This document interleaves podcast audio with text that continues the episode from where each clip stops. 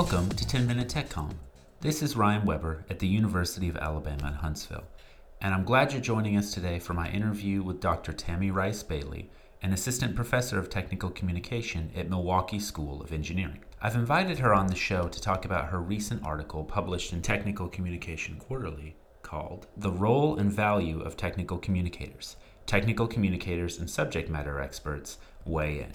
In her research, she interviewed technical communicators and subject matter experts to find out how they perceive the role of the technical communicator. Longtime listeners of the show will remember that we already did a podcast about working with subject matter experts.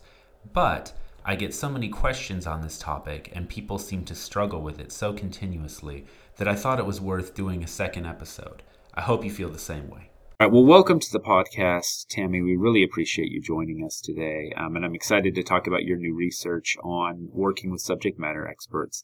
And I guess to get started, I imagine a lot of our listeners know from experience, but can you talk a little bit about why SMEs and technical communicators might have trouble working together and communicating well? Sure. Yeah. And Ryan, thanks for inviting me. I think there are a few sort of um, basic reasons that relationship is sometimes fraught with a little bit of, oh, I don't know, um, maybe they're difficult. And First one is that basically we have two different specializations, right, with their own vocabularies, jargon, acronyms.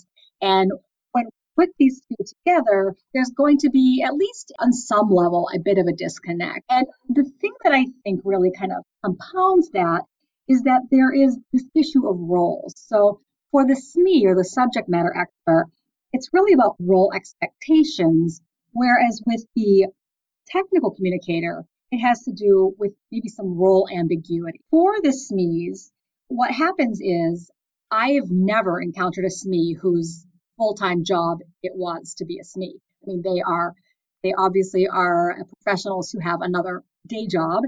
Doing the technical thing for which they are, have expertise. Exactly, exactly. And so then working with a technical communicator is a lot of times it's something that's added on to their day.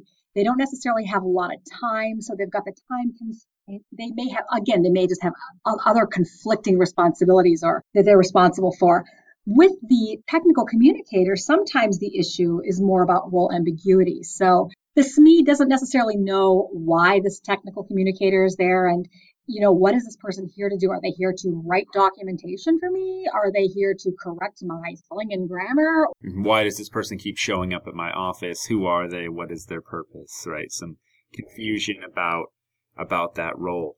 Well, in your research, you looked at that. You've got a new article out um, and it looks at how SMEs and technical communicators perceive their roles. So, on the SME end, what did you find? What do they think is the role of the technical communicator? They both see the technical communicator as having, as part of his or her role, this task of seeking information, right? So, finding information. The SMEs also see that part of the role of the technical communicator is actually educating the SMEs on the role of a TC. So, in other words, tell us what it is that you can do for us.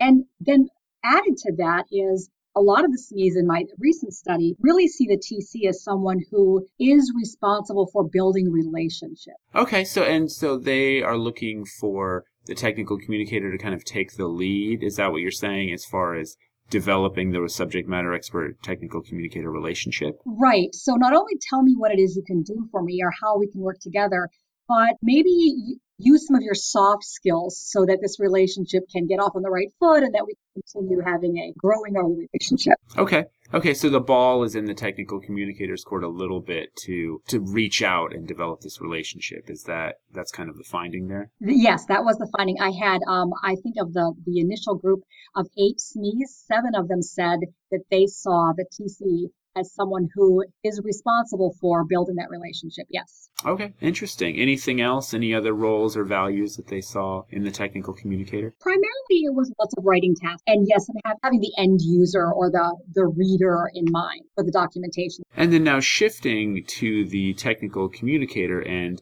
how did technical communicators describe their role and value? Well, in some ways, Ryan, they were very similar. So, in the sense that the SMEs saw the TCs as information gatherers. The TCs also saw their role as gathering information. The TCs, though, went on to sort of elaborate on that and say that they also saw themselves as dodgers or translators of highly technical information into something that or whatever audience they, they were writing for. Technical communicators saw themselves, at least many of them, saw one of their primary roles as being an advocate for the audience. What they did not mention as often was this role that the SMEs saw of them, uh, of the TCs building relationships with the SMEs or educating the SMEs. So that I thought was kind of fascinating that they did not necessarily articulate that. Mm-hmm. No, that's interesting. So there appeared to be a disconnect there where the SMEs were expecting something from the technical communicators that the technical communicators didn't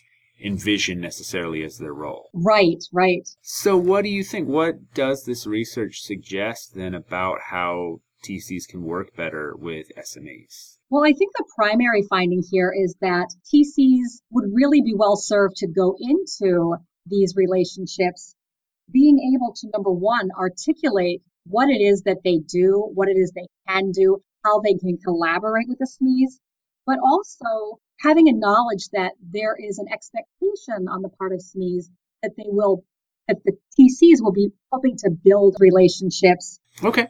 Okay. And what are some ways that you could, as a technical communicator, sort of um, take the first steps in developing that relationship successfully? One um, suggestion that I have, and I've actually done it with my students, is to have them think about what technical communicators do, you know, in general, and then think more about how they can help SMEs in their collaborations. So I have them oftentimes write an elevator speech, which is, yeah, just simply a 30 second kind of um, quick intro to what it is I do. And this way they can be prepared when they are in the situation to have to explain what they do. That's great. So it sort of outlines this is why I'm here, this is what value I add to the company, this is what role I play, and it helps sort of clarify those roles between the technical communicator and the SME and also starts to build the relationship of, of this is why I'm here, this is what I can do for you, sorts of things. Is that right? Yes, exactly. So it helps to clarify that role, just as you said. And the other thing that it does do is it starts this dialogue that is really critical in any type of relationship. Great. Well, that's a good suggestion. I had not thought of that idea before, but I think it's a good idea. And I think it's always important to kind of figure out where SMEs and technical communicators might not be um, connecting in ways that they could connect better. So I really appreciate. I think your research is important and, and useful for a lot of folks. So, do you have anything else you want to add, or anything that you wish we had covered? You know, there is one thing I did. I didn't actually put it in this article, but we've always heard that uh, a good TC is somebody who has an aptitude for technologies. And in fact, the SMEs that I interviewed did mention this. But more importantly than this aptitude was an interest in technologies. Yeah, yeah. So it's more important that they care and are interested and excited and willing to learn than that the technical communicator already happens to know all of the technology. Is that right? Absolutely, yes. That's great too, because that is something that any technical communicator can do, regardless of their current technological skill, is show more interest and enthusiasm for what they're writing about and what they're learning about. It's a, it's a manageable demand. All right. Well, thanks so much, Tammy. I really appreciate you joining us today, and congratulations on the new piece. All right. Hey, thank you. That's my interview with Tammy Rice Bailey. I really enjoyed talking with her, but as I was editing the episode, I realized that I should have asked her for sample elevator pitches that her students wrote that they could give subject matter experts to explain the role of the technical communicator. She was nice enough to record some of those pitches, and I hope you find them helpful. Let me give you a couple examples of elevator speeches written by my technical communication students. I am a technical communicator who works on web pages. I write the content and assist with page layout and design. I also perform usability testing to ensure our page navigation provides a positive experience for visitors to our site. As a technical communicator, I create the online help for computer applications. I spend time reading existing product specifications, becoming familiar with the program itself, and interviewing subject matter experts. Whenever possible, I also like to talk with end users to understand their current level of knowledge and specific needs. Thank you for listening to another episode of 10 Minute Tech TechCom. I hope you enjoyed it. Please send me comments, feedback, suggestions, or anything else at rw0019 at uah.edu. and we'll be back soon with another episode.